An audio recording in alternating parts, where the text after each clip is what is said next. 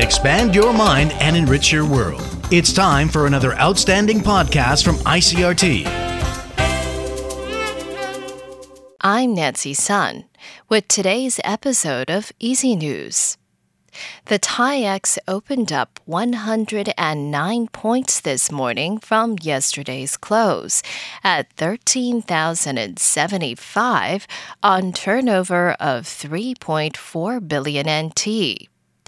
The market lost ground on Monday as investors opted to move to the sell side, following heavy losses on Wall Street at the end of last week, on renewed fears of a further aggressive rate hike by the U.S. Federal Reserve.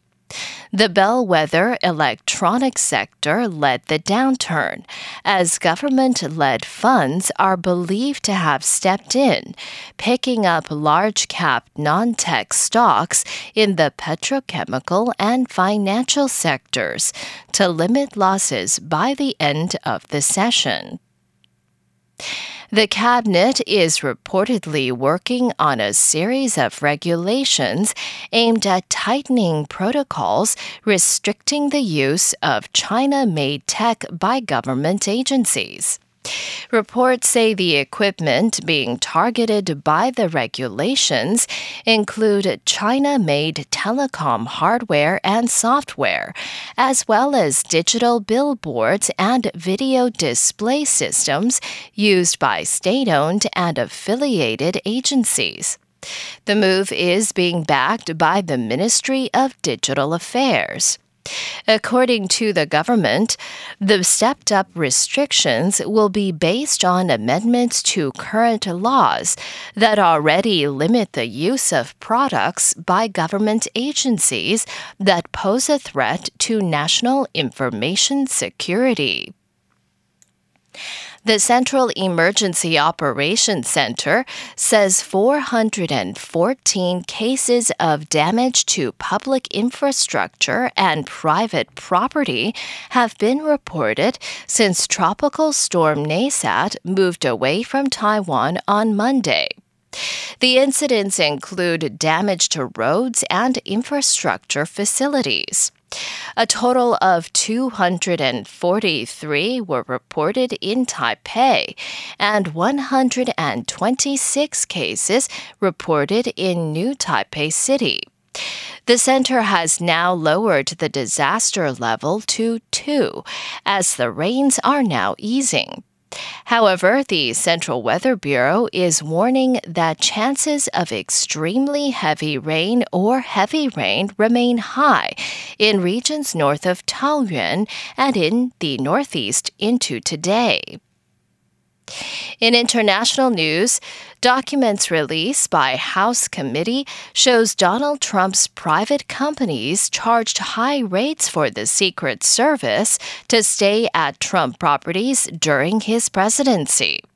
The AP's Ed Donahue reports. The House Oversight Committee says Donald Trump made more than 500 trips to his properties while he was president, and the Secret Service was charged room rates of more than $800 per night at least 11 times. Documents show two charges of more than $1,100 a night.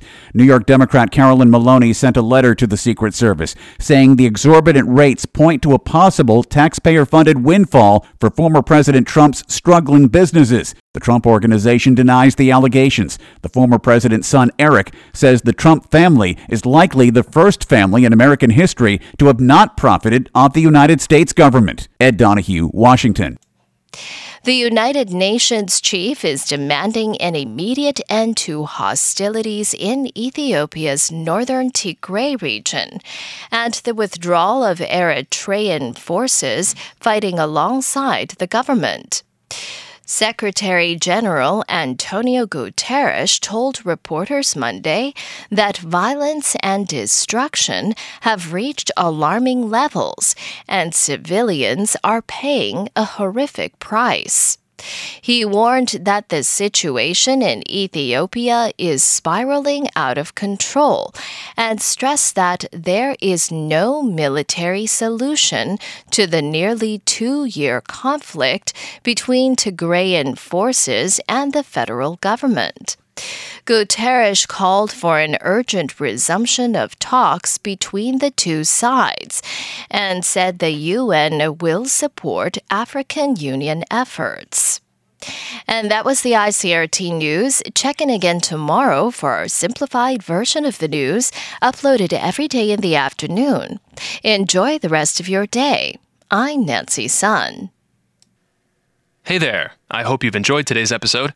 If you'd like to hear more from ICRT, you can check out our other podcasts. We've got Taiwan Talk, where we chat with a new guest every Monday, Taiwan This Week, a roundup of the news in Taiwan every Friday, and English in the News for useful English expressions explained in Chinese. For some lighter news in both English and Chinese, check out News Bites and News for Kids. And if you enjoy them, tell a friend. Thanks for listening.